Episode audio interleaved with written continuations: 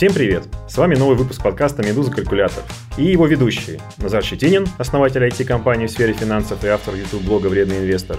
И Андрей Ванин, частный инвестор и автор YouTube-блога о вложениях на фондовых рынках, а также создатель обучающих программ по инвестированию. Это четвертый сезон, который называется «Про». В нем мы говорим исключительно об инвестициях. Сегодня мы поговорим о том, как будут инвестировать следующее поколение, а, так называемое поколение Z. Почему это очень важно? Вот мне, например, сейчас 35 лет в этом году будет. Я планирую выйти на пенсию, ну, примерно через 15 лет, пораньше, чем государственная. И в течение этих ближайших 15 лет я еще буду активно покупать акции ежемесячно, как я делаю сейчас, вот и последние 12 лет этим занимаюсь.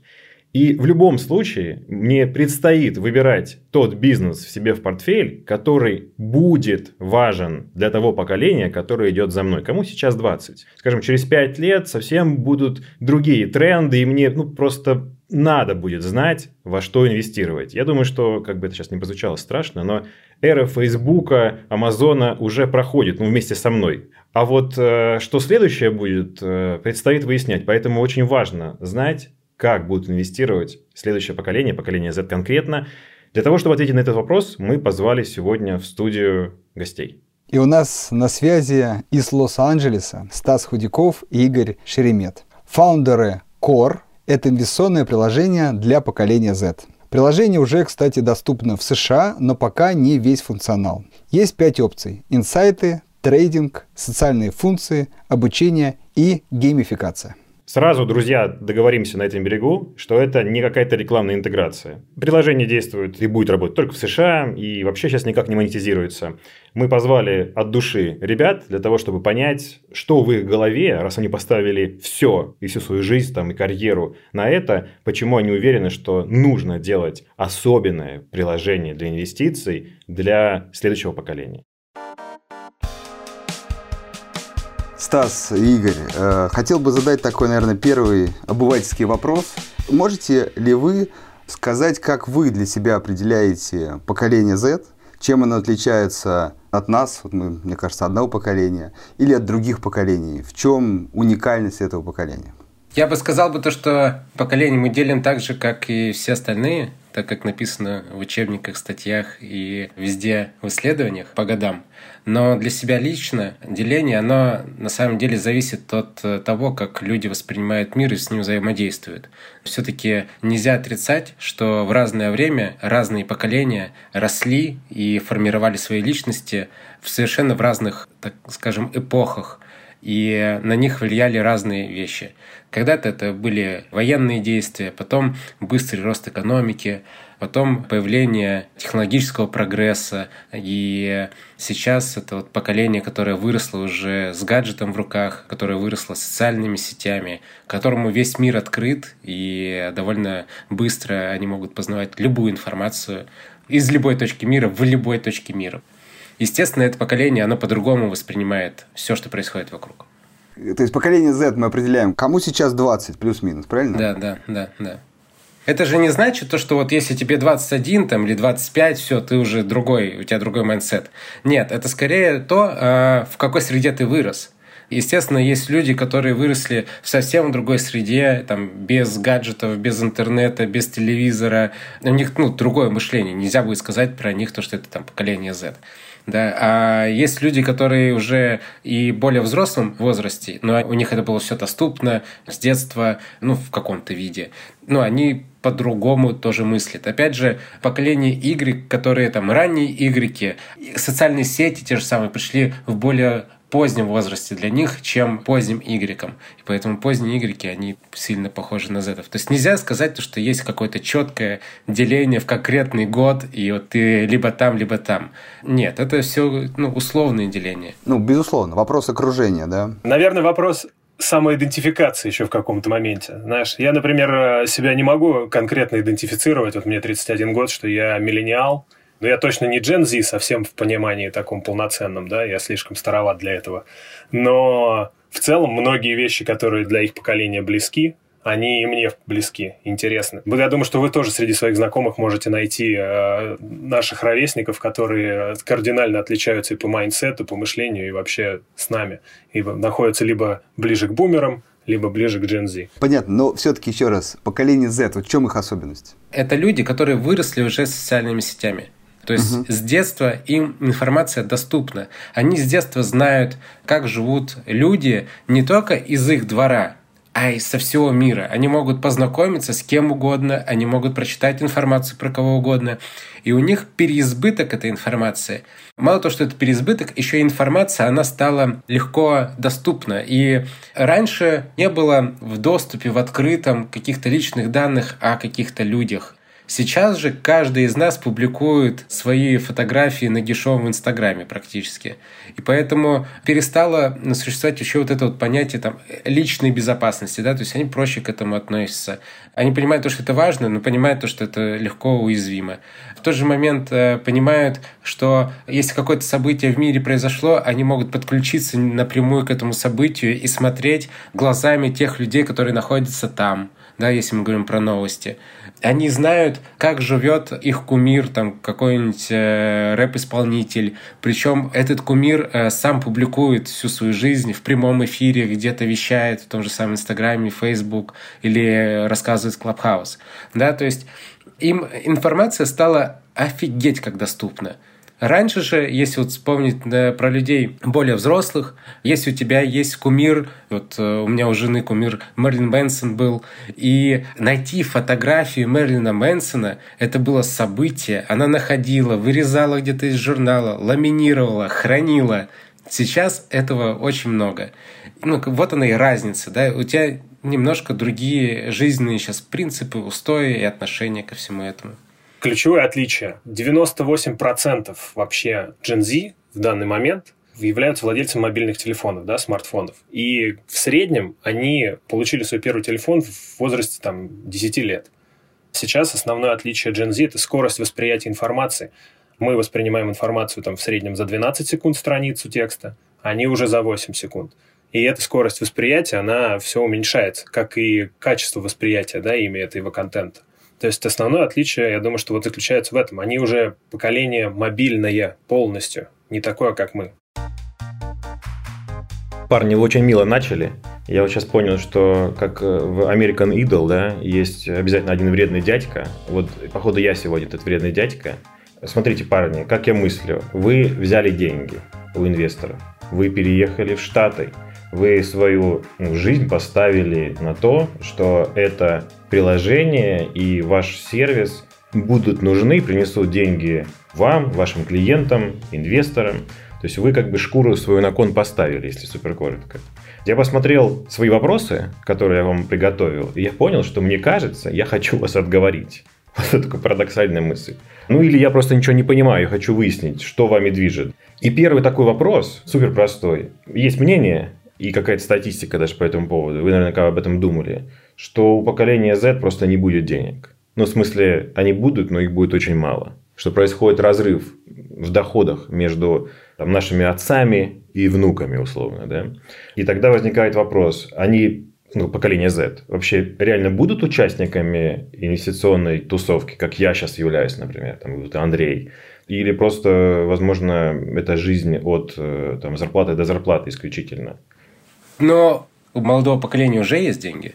И они уже научились их зарабатывать по-другому, не теми традиционными способами, как мы. И они находят эти нетрадиционные способы. Вопрос, что стоит во главе угла. У нашего поколения это действительно какое-то достижение целей, достигаторство. Да, то есть, если ты не достигаешь цели, то ты какой-то не такой. И э, что определяет твою цель, это либо какой-то конкретный KPI, конкретнее всего это деньги – да, то есть есть они у тебя или нет.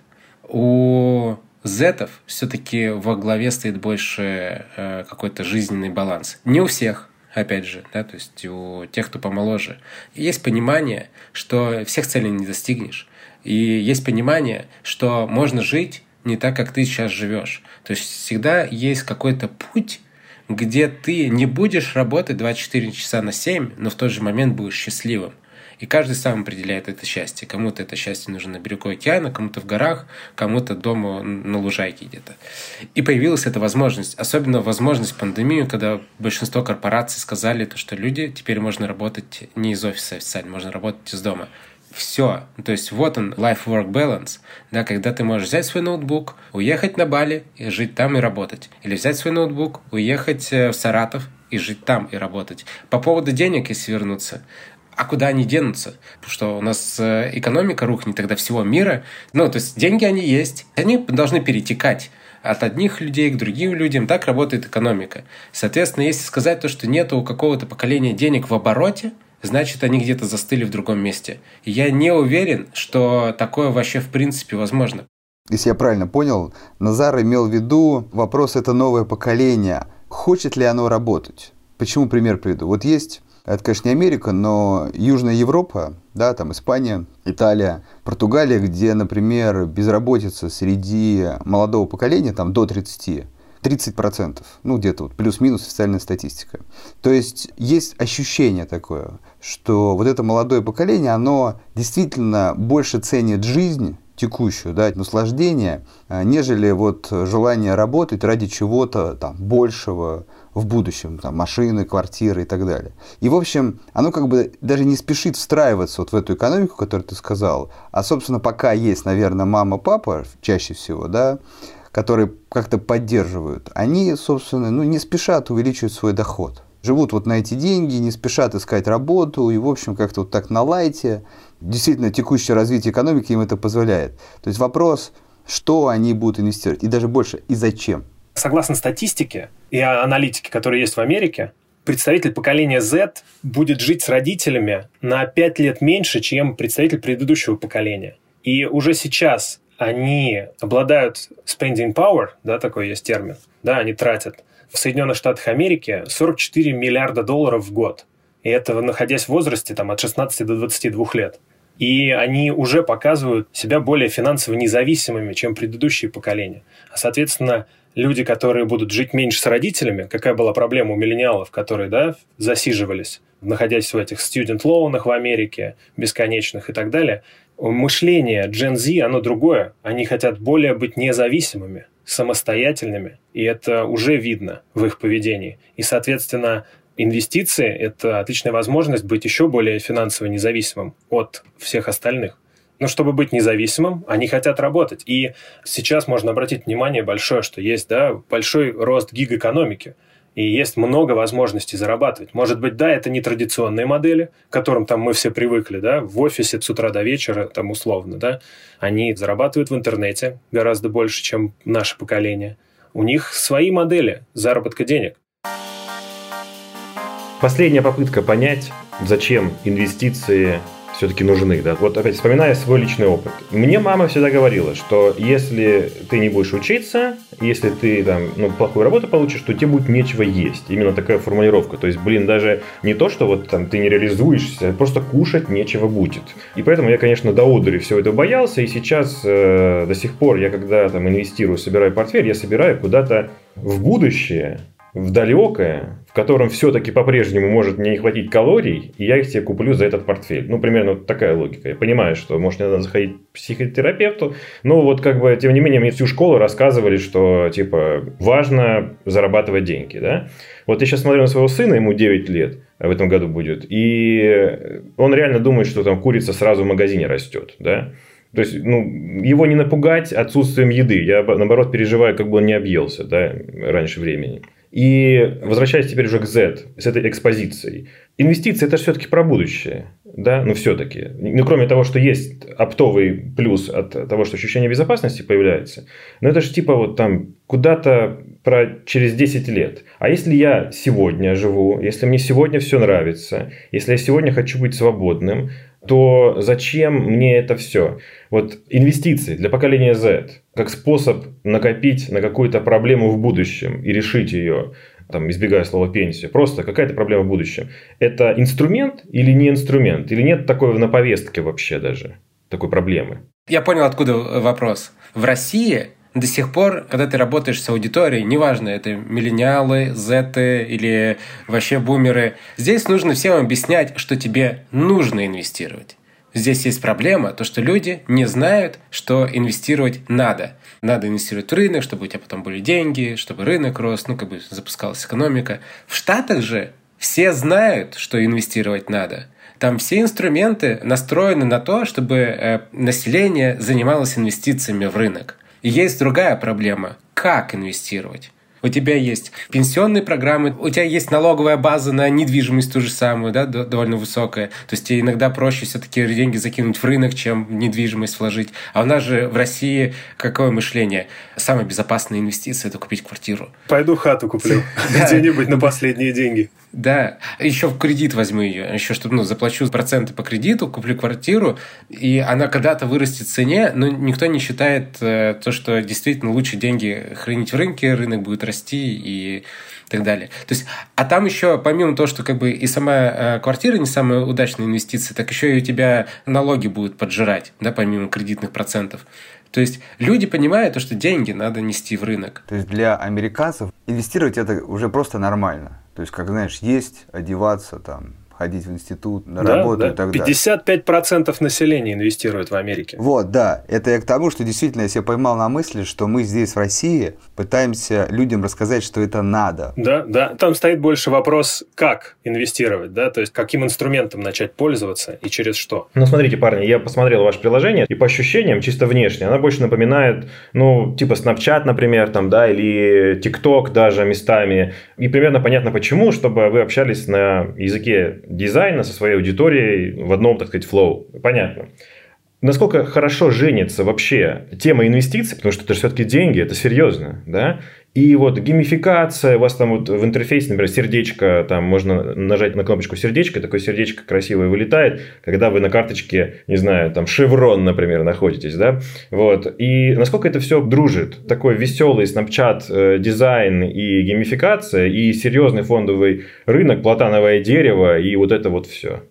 Слушай, да кайфово дружит. отвечу.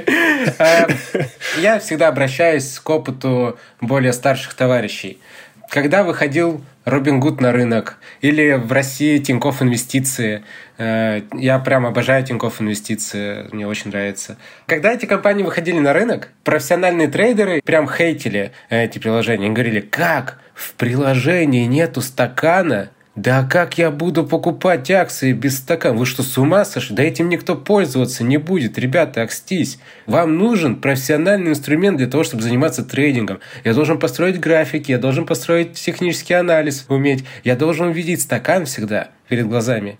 И что? Есть стакан в Тинькофф инвестициях или нет? Сейчас самый крупный брокер в России – кстати, я не удивлюсь, если он уже есть. Стас, аллегория с этим стаканом справедлива. Это биржевой термин для тех, кто не знает, что такое стакан. Там не буквально стакан. Хорошо, короткая версия ответа на мой вопрос. Да нормально, это никто не переживает. Это просто язык поколения. И через пять лет я сам буду лайкать, ну, очевидно, Сургутнефтегаз. И более того, у нас даже была первая концепция сделать э, трейдинг эп э, без графиков в целом. Uh-huh. То есть мы думали, что люди будут принимать решения на основе какого-то своего опыта, информации, новостного фона, нежели смотреть на график и делать теханализ. Мы все-таки сейчас сделали графики, но они скорее дизайн-элемент. Угу. Ну и опять-таки мы же говорим про поколение Z, и мы обсуждали скорость восприятия контента. И э, ты назвал там самые топовые приложения, типа Snapchat, TikTok и так далее. Такой контент привычен, понятен, этой аудитории. И э, с точки зрения маркетинга надо разговаривать с аудиторией, наверное, на ее языке.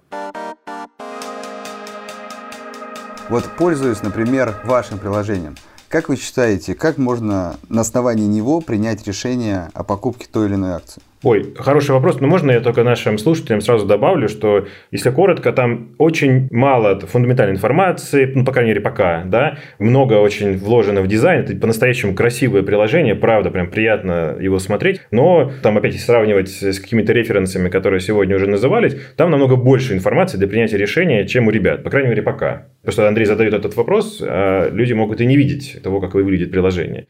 У нас сейчас э, работают аналитики, профессиональные трейдеры, и эти ребята ежедневно рекомендуют покупать те или иные акции внутри нашей апки. Далее мы берем эту информацию и еще ее обрабатываем, то есть наш там, secret sauce, когда мы понимаем вероятность сбытия того или иного события. И таким образом в нашем приложении появляются инсайты того, на что сейчас стоит обратить внимание. Стоит ли сейчас покупать Теслу или там не стоит ее покупать. Есть прогноз на рост этой акции или есть прогноз на падение этой акции. И вот эта ключевая функция, которая сейчас уже реализована и которой сейчас можно пользоваться, она действительно выглядит как э, TikTok, ты свайпаешь, вверх-вниз, и у тебя есть инсайты по тем стокам, которые ты можешь купить или продать. То есть вы э, своим пользователям рекомендуете, советуете, так намекаете, что покупать? Да, здесь э, есть э, юридические ограничения, когда я не могу сказать то, что мы советуем покупать. Это уже advisory, э, это лицензируемая деятельность, и она что в России лицензируемая, что и, соответственно, в США. Но здесь маленькая ремарка. Есть такая штука в Америке, как называется Publisher Exemption. То есть у нас публичная эта информация, мы на данном этапе не торгуем ею, это публичные инсайты о рынке и так далее. То есть в данный момент мы получаем лицензию, соответственно, и дальше это уже будет совершенно другая история. Ну, то есть ответ на вопрос, как клиент будет выбирать, вы будете ему что-то советовать, помогать в Да, этом, правильно? да. Подсказывать. Абсолютно верно, да. А, абсолютно Да, верно. да. Смотрите, рынок ищет способ того, как делать советы своим пользователям. Все хотят рекомендовать своим пользователям выгодные покупки, потому что если ты, как апка, даешь такую рекомендацию, ну, человек просто подсаживается на тебя. Это очень крутой крючок, потому что ты позволяешь зарабатывать деньги. Но все ищут способ, как это делать. И если смотреть на большие приложения, они тоже дают советы, но это такие очень долгосрок советы, там, на полгода, на год. Не факт, что они сбудутся, очень с натяжкой. Как бы, ну, неинтересно. Опять же, про поколение, которое любит более быструю информацию, быстрый результат. И если ответить про нас, инвестируем ли мы, да, мы инвестируем. Э, Естественно, мы инвестируем и по своим инсайтам. Мы являемся первыми, э, наверное, критиками этой всей системы, и ее проверяем на себе. И вот я недавно купил Теслу на сколько там, на 7 тысяч долларов где-то купил. И она немножко подпросела после того, как просел биток. И аналитик мне просто позвонил, говорит, ты зачем покупал? Ну, потому что там был, мы говорим, какой выставить take profit stop loss, а я, естественно, проигнорировал эту информацию, подумал, зачем, не буду делать. И сейчас вот жду, когда будет отрастать, конечно же, находясь в минусе глубоком. И... Да, ну, я, я, например, сейчас э, с нашим аналитиком вот собираюсь э, сделать несколько портфелей под различные стратегии, которые мы в дальнейшем будем предлагать нашим пользователям. Возможно, это как одна из гипотез, которую мы хотим хочу посмотреть. То есть э, различные собрать эти истории, чтобы в дальнейшем уже можно было рекомендовать. Выбери стратегию, согласно которой там дальше действовать. Мы с Игорем, наверное, э, скорее такие первые клиенты нашего приложения, потому что мы не успешные инвесторы. Ну, если мы были бы успешными инвесторами, нам бы не хотелось бы, наверное, сделать такое приложение мы пошли от потребности, от своей личной. Но в команде у нас вот CTO, допустим, э, Тимофей, вот он успешный инвестор, он там заработал X3 или 4 к своему первоначальным инвестициям за последние несколько лет. У нас э, наши инвесторы, они тоже успешные инвесторы в рынке, то есть э, заработали на IPO и просто на трейдинге, то есть у них есть свои компании тренинговые. То есть у нас в этом плане как бы есть те, кто с большим опытом. Можно я такой каверзный вопрос задам? Я когда услышал про краткосрочные прогнозы и так далее, просто вот как же старина Уоррен Баффет, который говорит про то, что краткосрочные прогнозы – это зло, и людей надо держать от них подальше? Ну, на то ну, он и ну, он же старина. Не, ну просто у него другая стратегия инвестирования. Он и говорил то, что он никогда не проинвестировал бы в Facebook. Да, то есть он инвестирует э, в фундаментальные компании, которые существуют много лет на рынке, которые показывают стабильный рост. Он понимает то, что эта компания просуществовала если 50 лет, значит, она еще 50 лет просуществует, скорее всего, и ей там инвестиции дополнительные помогут просто сделать некий э, рост. И в тот же момент есть люди, которые там открывали для себя трейдинг алгоритмический, математический, да, первые кванты. И они стали миллиардерами там свои 25 лет, я не помню во сколько, я, я, к сожалению, не помню имена, но люди, которые стали торговать по теханализу, первые профессионалы, они стали миллиардерами на этом. Ну, а чем они закончили просто? Почему сейчас мы про них не слышим? Слушай, ну сколько компаний делают э, инвестиции просто сами для себя, нанимают кучу физиков, кучу математиков и управляют капиталом. Ну, хоть да, они да. не публичные, да, да. Очень хороший момент, мне понравился, что вы заговорили по поводу Уоррена Баффета, и у вас был хороший ответ, что у него есть стратегия, и по нему, по этой стратегии он действительно там ни Amazon не покупал, ни Facebook. Окей, принято, справедливое замечание. В чем плюс? Господина Уоррена Баффета, что она у него есть. Да, и она, кстати, доходная, но не супер доходная. Ну, наверное, если сравнивать с чем? С просто ростом Амазона. Ну, видимо, менее рискованная. Если мы берем это как некоторое тождество, я смотрю на приложение, на вашу работу непростую, которую вы делаете, я пытаюсь понять, а какая стратегия у поколения Z тогда? То есть, Уоррена Баффета мы поняли, ее можно прочитать. А какая у Z? Слушай, здесь нельзя сказать про стратегию на поколение все-таки это больше личностный какой-то параметр. И сейчас у нас угу. в приложении реализованы инсайты на внутреннедельной торговле. И угу. на внутридневной мы просто технически не можем сделать, потому что люди ну, не будут успевать. Потому что тебе нужно, чтобы у тебя там пришел пуш, чтобы ты моментально на него среагировал, быстро там сделал свою сделку. Ну, то есть, как бы технически будет невозможно сделать. На более длинные стратегии мы будем развивать. Вот как говорил Игорь, мы сейчас э, начинаем формировать портфели, смотреть, как они работают, как это потом завести в приложение. И э, что мы еще делаем? Мы сейчас э, разрабатываем систему профайлинга пользователей, и когда пользователь будет регистрироваться в нашем приложении, он будет проходить тест, мы будем понимать, что ему подходит. Ему подходит конкретный сегмент рынка и конкретная стратегия. Он сам нам об этом расскажет с помощью тестов. И уже исходя из этой информации, мы ему будем показывать контент, который ему более релевантен. То есть, если он отметил то, что он там интересуется зелеными технологиями или э, веганскими продуктами, причем в долгосрок, мы ему будем показывать инсайты и аналитику по вот этим направлениям. Хороший вопрос задал, какая стратегия у поколения Z, да? А мы до этого обсуждали одну очень интересную историю в том, что у них э, стратегия какая? У них недостаточно знаний для того, чтобы заниматься инвестициями. И вот эту потребность мы хотим закрыть. Какая у них может быть стратегия, когда у них нет знаний? Да? Мы в нашем приложении предлагаем, да, сейчас это внутреннедельные какие-то mm-hmm. решения для них уже готовые, где для них уже будут выставлены стоп-лоссы, тейк-профиты, и они будут понимать, что они делают. А вообще core – это не только это. То есть мы э, создаем обучающую программу, то есть человек через обучение будет дальше ему открываться различные возможности, инвестиционные в том числе. То есть и там уже угу. и стратегии, и портфели, и так далее. Очень любопытно, потому что мы с Андреем какой-то имеем опыт э, преподавания этой темы. И я не знаю, кто в большей степени, кто в меньшей, но мы вместе рассказываем историю о том, что все-таки инвестиции это сложно. Вопреки такой максиме, которая продается часто маркетингом, что инвестиции это просто. А мы, наоборот, рассказываем, что это все-таки сложно, не будьте наивными. Да? Вот местами как бы горе от ума из этого получается, но все равно это как бы наша миссия. И я скажу честно, что я не очень понимаю, вот слушая сегодня вас, да, пытаясь, насколько это возможно, представить, что такое быть поколением Z, я не очень понимаю, как они эту сложность выкупят да, целиком.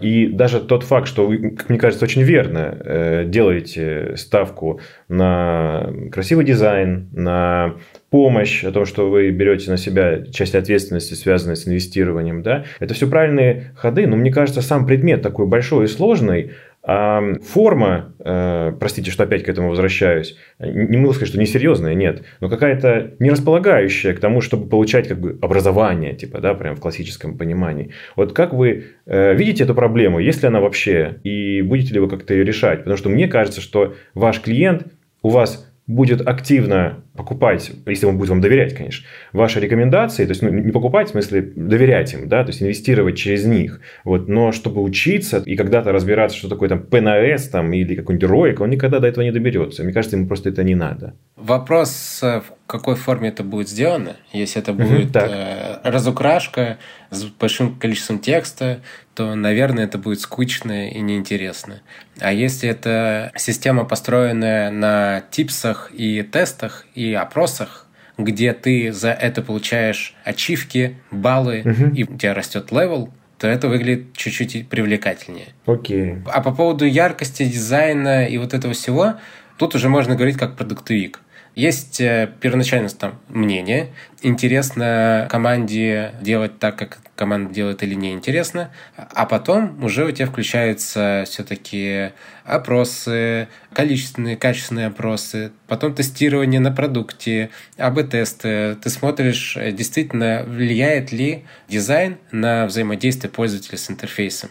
И, ну, и дизайн он всегда должен быть не ради дизайна, а ради эффективности. Он, да, он яркий, но он э, не неэффективный. Смотрите, вся эта история, которую вы описываете, мне очень напоминает про то, что брокер в большинстве случаев, да, он э, зарабатывает на комиссии. И э, его главная цель – это большее количество сделок его клиентов. И чаще всего без какой-то там отсылки там, к результату. Не все, но вот как бы уклон на это есть. Когда я вот все-таки слышу про то, что очень красиво, качественно, доступно, легко, но почаще, желательно, да, то нет ли здесь как бы просто вставки на то, что только таким образом можно монетизировать данное приложение? А если человек будет мало совершать сделок, то нельзя. Мы не делаем ставку на так называемый, допустим, payment for order flow, как Робин Гуд и так далее. Это на самом деле не является у нас ключевым вопросом в плане монетизации. Да, у нас присутствуют все классические э, трейдерские, ну, американские брокеридж сервисов э, системы монетизации. Как вы знаете, здесь э, commission free, да, то есть, соответственно, мы с э, самих purchases непосредственно денег не зарабатываем. Mm-hmm. Э, отвечу так. Наша система монетизации – это с подписки в дальнейшем, и есть у нас еще мысли насчет других, так скажем, встроенных внутрь приложений. Так, я думаю, будет наиболее максимально кратко и без лишних слов. Ну, то есть э, у вас не стоит задача, чтобы ваш клиент почаще совершал сделки? В количестве сделок это не так сильно нас сейчас интересует. Ну и в целом, как я говорю, такой система монетизации, от нее сейчас, после того, что произошло с Робин Гудом, да, и мем-стоками этими, сейчас как бы payment for order flow, например, сама по себе процедура сомнительная для репутации трейдерских приложений каких-то. Угу, понял. И мы уже видим на рынке то, что есть приложение, допустим, есть такой паблик, приложение, которое как раз а, с большими социальными функциями и а, трейдерским функционалом. Они официально несколько дней назад объявили о том, что они отказываются от каких-либо комиссий и работы с маркетмейкерами. Ну и понятное дело, что это хайп, что они там какой-то кусок себе отрезают, но это действительно не какие-то там прям супер большие деньги. Я вот сейчас слушал все внимательно, и продуктом, и аудиторию, и вот классная еще фраза, надо запомнить, э, мемсток. Блин, странно, я первый раз ее слышу. Вопрос такой, вам не кажется, парни, что это на самом деле и ваше, в том числе, приложение, и, в принципе, то, что сейчас происходит вокруг Робин Гуда, например, что это вообще не про деньги, а про развлечения? Хороший вопрос. На самом деле, Стас, как у тебя какое мнение на этот счет? Я, я считаю, что не кажется. Ну да, это и есть развлечение. Ну, то есть, это форма досуга тоже.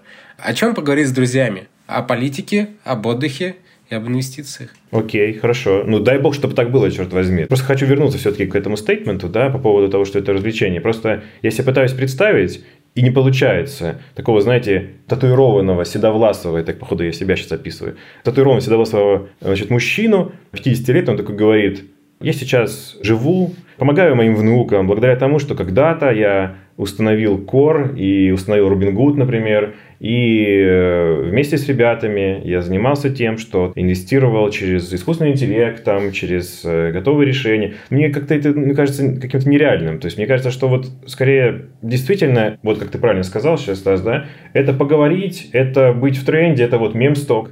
Это вот э, про развлечение. Ты, о, я вчера потерял 100 баксов, там, нифига, там, я поднял 700 баксов за один день. Ничего плохого в этом нет, сразу говорю, ничего плохого. Просто мне кажется, что это просто, ну, такая форма развлечения. А инвестировать, вот, чтобы там на пенсии было, э, что внуку подарить, это все, ну, иначе делается. И в итоге получается как бы два паттерна поведения. Если я хочу тусануть то я иду в Кор, и там весело, и там мемсток, и там Илон Маск опять что-то ляпнул, и акции выросли или упали. Вот. А если я хочу накопить себе на безбедную старость, э, то это что-то другое.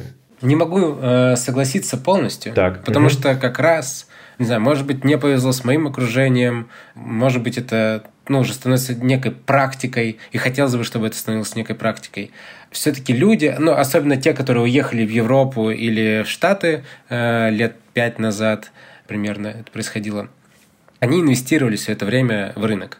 То есть они также брали часть своего дохода, часть, вот, которые пенсионные. И у этих людей сейчас на счетах, ну, у кого 50 тысяч, у кого 100 тысяч, у кого там 200 тысяч.